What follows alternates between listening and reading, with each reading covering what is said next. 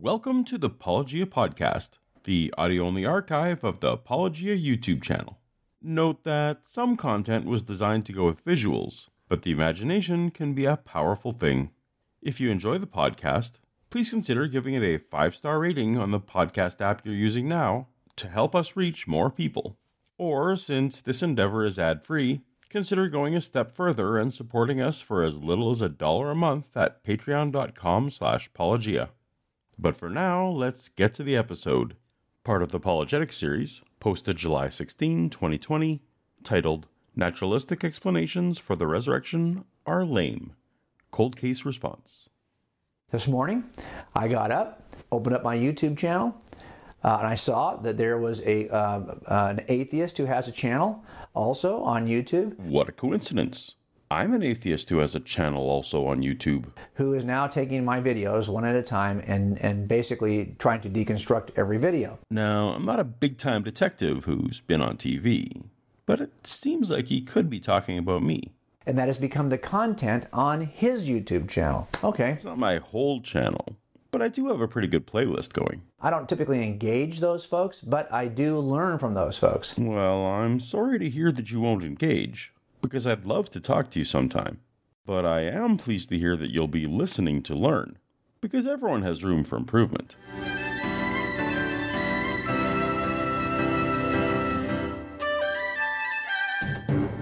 Welcome to Apologia, where a former Christian takes a look at the claims of Christians. If you're new to the channel, take a second to tap on the subscribe button so that you'll be notified when new science, theology, and news videos come out. Today, cold case detective Jay Warner Wallace is going to let us know why naturalistic explanations for the resurrection of Jesus are lame. Lame. Lame. So lame. So lame. Lame. what is it that's keeping you from thinking that this is a reasonable inference?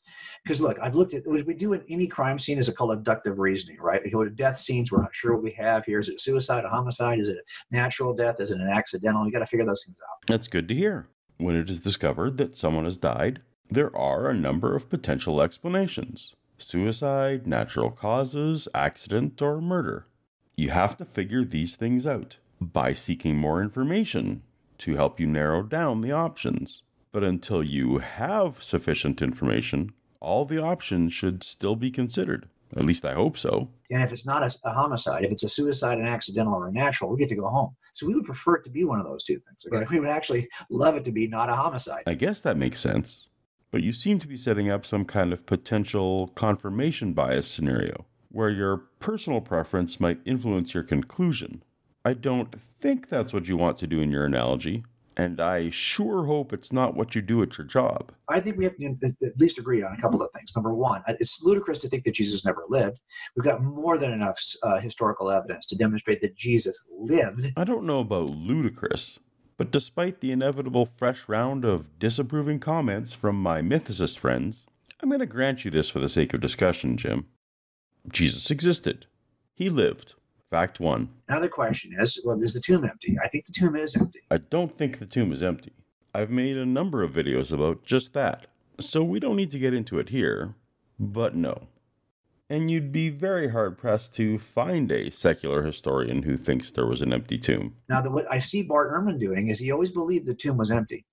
But then he wrote a book called How Jesus Became God, in which he shifted his thinking on this. And he says, no, no, probably didn't put him in a tomb. Back in 2003, renowned biblical scholar Bart Ehrman gave this lecture for the Learning Company, which is often quoted to this day. And so I think we can say that after Jesus' death, with some, probably with some certainty, that he was buried, possibly by this fellow Joseph of, of Arimathea. In order to juxtapose it with this statement in Dr. Ehrman's debate three years later with Dr. William Lane Craig.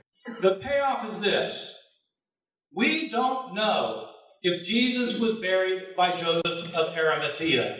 What we have are gospel stories written decades later by people who had heard stories in circulation, and it's not hard at all to imagine somebody coming up with a story. We don't know if his tomb was empty three days later. We don't know if he was physically seen by his followers afterwards. Bill's going to come up here and tell me now that I've contradicted myself, but I want to point out that earlier he praised me for changing my mind.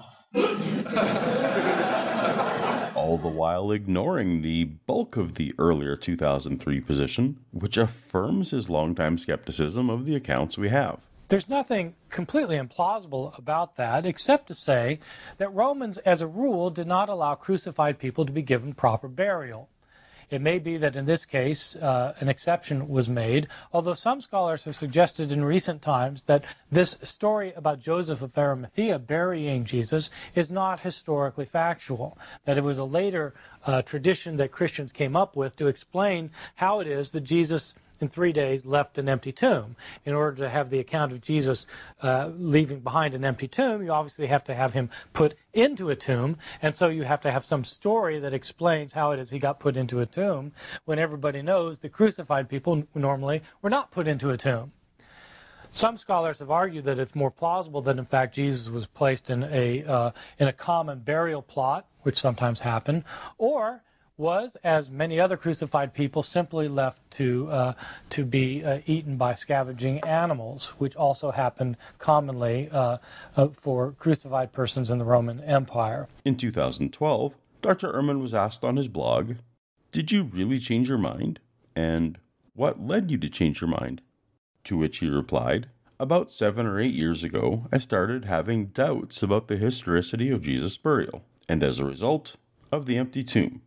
So, seven or eight years before 2012 would be around 2004, precisely between his initial lecture and the Dr. Craig debate. So, yes, as Dr. Ehrman's career shifted from pure textual criticism to historical pursuits, his confidence in an empty tomb diminished to the point he no longer believed it. Now, Dr. Ehrman was also at one time a devoted conservative Christian, and changed his mind about that. The good Detective Wallace here can't stop talking about how he was once a non believer and then changed his mind to become a believer. That someone would change their mind when they learn new information is a virtue, not a vice. I'm not sure why apologists present this case as suspect. What's more important are Dr. Ehrman's reasons for changing his mind. What then really happened to the body of Jesus? We don't really know. My guess is that, like others, the two killed with Jesus that day, for example, and others crucified during the same Passover season, Jesus was thrown into a common tomb where he experienced corruption like everyone else, so that within days he was no longer even recognizable. It's a guess, but it's more historically plausible than the idea that the Romans would allow a decent burial. Because now his theory is well, if if if one person has this kind of uh, hallucination because they're so convinced and they're in a position of, of authority or influence. They could influence a whole group that they saw the risen Christ, even to the point where the other group thinks they're seeing the risen Christ. Okay, that's another theory. Sounds a little like mine that we can attribute all of pre Pauline Christianity to a bereavement hallucination by Peter. Good. Line up all your theories on how it is you're going to explain what we have evidentially, which is that people were willing to die for their claims, claimed he rose from the dead, wrote scripture very early. There was apparently no body that was ever recovered, whether it's in the tomb or not. And we know that Jesus lived and was crucified. So explain to me how we what what is it your theory will do? This isn't the worst lists of minimal facts I've seen. Just a few adjustments needed. Let's go in reverse order. I've stipulated the living and dying. It's the most boring claim about a person in history you can make. Everyone who lived also died. Dr. Ehrman already went through the body recovery thing. Most crucifixion victims were left on the cross to rot and to be eaten by animals, or tossed into mass graves to rot. Either way, one couldn't go back and retrieve it. Consensus is that the Gospels were written 40 to 70 years after the death of Jesus. Jim can call that early if he likes, but it's a full first century lifetime after the events. To imagine that 40 years or even 20 years, 10 years, one year is some kind of guarantee of accuracy is just silly. Just check your social media feed about whatever happened in the world yesterday. And that people were willing to die for their claims? Well, as Wallace will admit, martyrs and terrorists give up their lives for firmly held beliefs every day. But this isn't interesting or compelling unless we're talking about first hand witnesses. What Wallace cannot produce is evidence that first hand witnesses were willing to die. See my extensive discussions with Dr. Sean McDowell on this topic if you want to hear more. And the reason why there are six or seven non-Christian theories and then the one Christian theory, there's only one one. There's not like eight Christian theories, by the way. There's a bunch of non-Christian theories. Anytime you see someone come at you this way, and I see this in defense attorneys all the time, they'll say there's like here's like eight other ways you could explain this. Well, guess what? It, why do you have eight? Why not just one? Why not just one? What was it that Jim said earlier in the stream? Right, we go to death scenes. We're not sure what we have here. Is it suicide, a homicide? Is it a natural death? Is it an accidental? You got to figure those things out. It's okay to have multiple possibilities at your crime scene, but on history, this is some kind of weakness. All these guys don't agree with each other. They got their own theory. If there are multiple theories that fit the evidence, then the intellectually honest thing to do is to acknowledge that there are multiple theories that fit the evidence. We wait until there is sufficient evidence to narrow it down to one single theory. There's a reason that cold cases exist, Mr. Cold Case Detective, because sometimes there isn't enough evidence to conclusively convict one person. You, better than most, should know we don't have enough information to know what happened is often the harsh reality. And they think the other guy's theories are lame. I, I agree with you there. They're all lame. That is so lame. Like. What a lame-o. Lame, lame, lame, lame, lame. Okay? The better theory, and the only reason why you don't like the Christian theory, the only reason why you don't like the Christian theory is because you don't think a miracle is reasonable. It's not that I think a miracle is unreasonable. I fully believed in miracles when I started investigating this. No, I reject the Christian theory because there is entirely insufficient evidence to warrant a miracle claim, particularly when there are a plethora of entirely mundane explanations that perfectly fit the bill. I would not like to think that a person would tell someone he has a plethora and find out that that person has no idea what it means to have a plethora. You have a presuppositional bias against the miraculous. That's all this is. Jim, you fully believe in miracles and the supernatural. Yet you said that when you investigate a death, your choices are natural causes, accident, suicide, or homicide. Why don't you have miracle on that list? How do you determine that a knife didn't miraculously fly across the room? Or that a ghost didn't stop someone's heart? Or that a demon didn't teleport the victim into an open field? You don't have a presuppositional bias against any of those ideas. Do you suggest them to your fellow officers? Or testify to them in court? Oh, wait. You'd only suggest such theories if there was sufficient evidence to support the theory. Well, then, now we're on the same page. This is about people who say, look, if not for the fact it requires a miracle, I might be in. So you think that everything in your world can be explained by natural causes and natural forces? I do think that while we don't yet have every detail mapped, that natural explanations are plausible and sufficient to explain what we see. That doesn't rule out supernatural, if such a thing could even be coherently defined. And when natural causes are sufficient, we don't go seeking unnatural ones. Do you think that everything in your environment, your entire history on in the universe, could be explained by nothing more than space, time, matter, physics, and chemistry? That's correct. Yes. How do you explain the beginning of the universe? Which you cannot explain using space, time, matter, physics, or chemistry because none of those things are available to you. Well, while the details are debated and probably unknowable, as the concept of before time may well be incoherent, Big Bang cosmology tends to posit something like a singularity. Even pop culture television sitcom theme songs understand this. Our whole universe was in a hot, dense state. If there was a singularity containing the energy of the universe before the universe, then there was also matter, an alternate form of energy.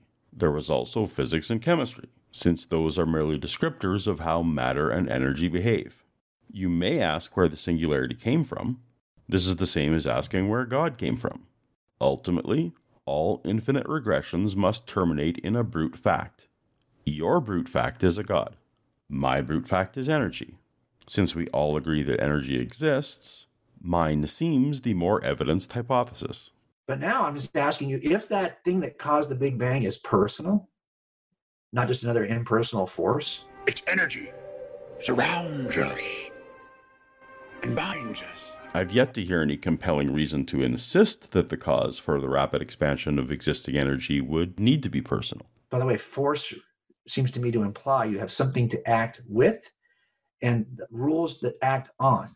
But you don't have space, time, matter, physics, or chemistry. Yeah, we have matter, physics, and chemistry, as discussed. We may also have some alternate form of space and time outside of our particular instantiation of space and time.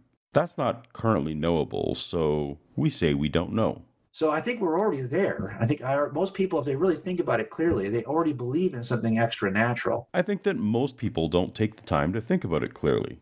And if they did, would come to realize that they can't even articulate what the extra natural would even mean. Okay. Now the question is, is it personal? Maybe, but you certainly haven't demonstrated any reason that it would need to be so. And how did this abruptly ending tangent even relate to the resurrection? Somehow our lack of insight into what existed before time, if such a concept is coherent, means that we all believe in miracles? And therefore, someone rising from the dead is automatically a more reasonable conclusion than the simple, sufficient, mundane idea that a single person was mistaken, exaggerated, or lying? Is this the kind of logic you use to solve cold cases, detective? Somehow, I don't think so. That said, if you'd like my comprehensive hypothesis on how Christianity probably began, with no resurrection required, click on the thumbnail on the screen and I'll see you over there. I do hope you've learned a few things, Mr. Wallace. Thanks for joining us. Later.